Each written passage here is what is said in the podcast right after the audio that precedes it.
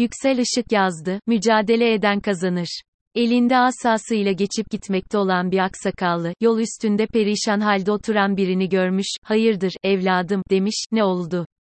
Var yoluna git dede, demiş adam bıkkın bir sesle. Aksakallı ısrarcı olmuş, evladım, demiş, insan, insanın kurdudur derler doğrudur ama aynı zamanda insan, insanın yurdudur da. Derdini anlat ki derman bulasın. Anlatsam inanmazsın ki, demiş adam. Sen hele bir anlat diye ısrar etmiş aksakallı dede, ben inanmazsam da, sen içindeki zehri akıtmış olur, rahatlarsın. Adam başlamış anlatmaya. Çalıştım, çabaladım, uğraştım emek verdim, bir bahçe yaptım şuraya. Toprağını kardım, suyunu bağladım. Aklınıza gelebilecek her şeyi yetiştirir oldum. Herhangi bir zarar görmesin diye etrafını da dikenli tellerle çevirdim. Birbirinden güzel sebzeler, birbirinden lezzetli otlar yetiştirip, satıyordum ki tavşanın bir bahçeye musallat oldu. Marulların dibine eşer, havuçları yer, kekikleri tanınmaz hale getirirdi. Bütün bunları bir tavşan mı yaptı yani, diye sormuş şaşkın bakışlarıyla aksakallı dede. Yok, diye cevaplamış adam, tavşana rahmet okutanlar yaptı.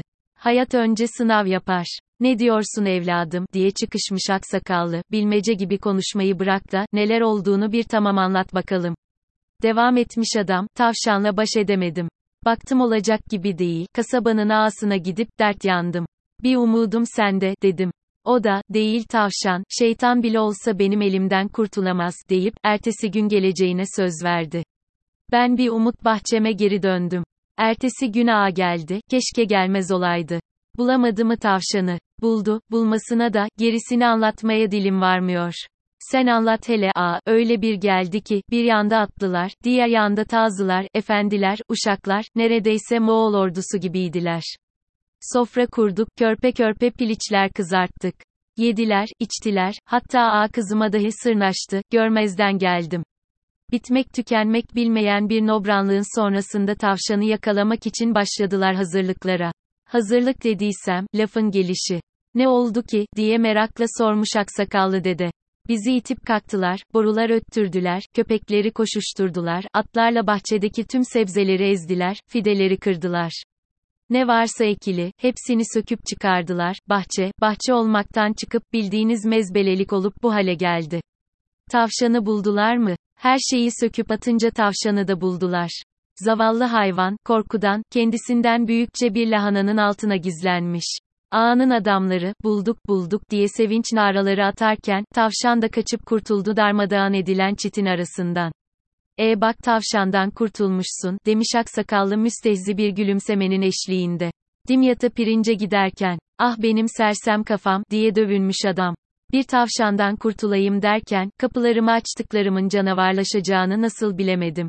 Dişimle tırnağımla biriktirdiğim ne kadar emeğim varsa bir anda tuzla buz olacağını nasıl düşünemedim. Dünyadaki bütün tavşanlar bahçeme dadansalar dahi, bu kadar zarar veremeyeceğini nasıl göremedim. Sana bir büyük nasihati, demiş aksakallı dede, ağlamak faydasız, bu saatten sonra. Kendi gücüne güvenmezsen, hep başkasından seni kurtarmasını beklersen, olacağı budur. Bir Tufeyli'den kurtulmanın yolunun, başka bir Tufeyli'ye bel bağlamak olmadığını artık öğrenmişsin. Kurtarıcı olarak bağrına bastığın daha büyük asalakları doyurmak, senin daha fazla yoksullaşman demektir. Sen sen ol, bir daha herhangi bir Tufeyli'den ne aman dile ne de onlara kapını aç. Böyledir işte. Mustafa Kemal'in, kimsesizin kimsesi olarak öngördüğü Cumhuriyet'in serüveni de bu öyküye benzer. Kurtuluşun ve kuruluşun coşkusu, asalakların, tufeylilerin, içeri, sızması nedeniyle zamanla yerini, bıkkınlığa, bıkkınlık da yabancılaşmaya bırakmış. Nazım'ın Kuvayi Milliye'de dile getirdiği üzere, başlangıçta iki kat soyulmamak için verdiğimiz o muhteşem mücadeleden sonra pek çoğumuz evimize geri döndük. Nasıl dizeleştirmişti Nazım? Kavgadan önce Kartal'da bahçıvandı, kavgadan sonra Kartal'da bahçıvan. Biz tarlamıza, bahçemize dönünce hep birlikte kurduğumuz cumhuriyetin ilkeleri Tufeyli'nin tahribatı altında ezim ezim ezilmek zorunda kaldı. Ve derken, denizde kaptansız kalmış gemi gibi sağa sola çarpan koskoca ülke, tavşandan kurtulmak isteyen çiftçinin ağaya teslim olması misali, kendisini, terminatörlere teslim etti. Nokta. Yüzyıllık birikimin, satılıp savrulması da, fabrikaların yerini ellerin alması da, vatandaşlığın bile parayla satılır hale gelmesi de bu teslimiyetin sonucudur. Bugün anlıyoruz ki, dimyatta pirince giderken evdeki bulgurdan dolmuşuz. Teslimiyetin sonunun olmadığını da, T-E-S-L-İ-M-İ-Y-E-T-İ-N sonu yok. Peki ne yapacağız? Öncelikle dönüp tarihimize bakacağız. Samsun'a çıkanlar hangi yoldan gitmişse, o yoldan gideceğiz. Toplumsal irademizin aynı hedef etrafında birleştireceğiz.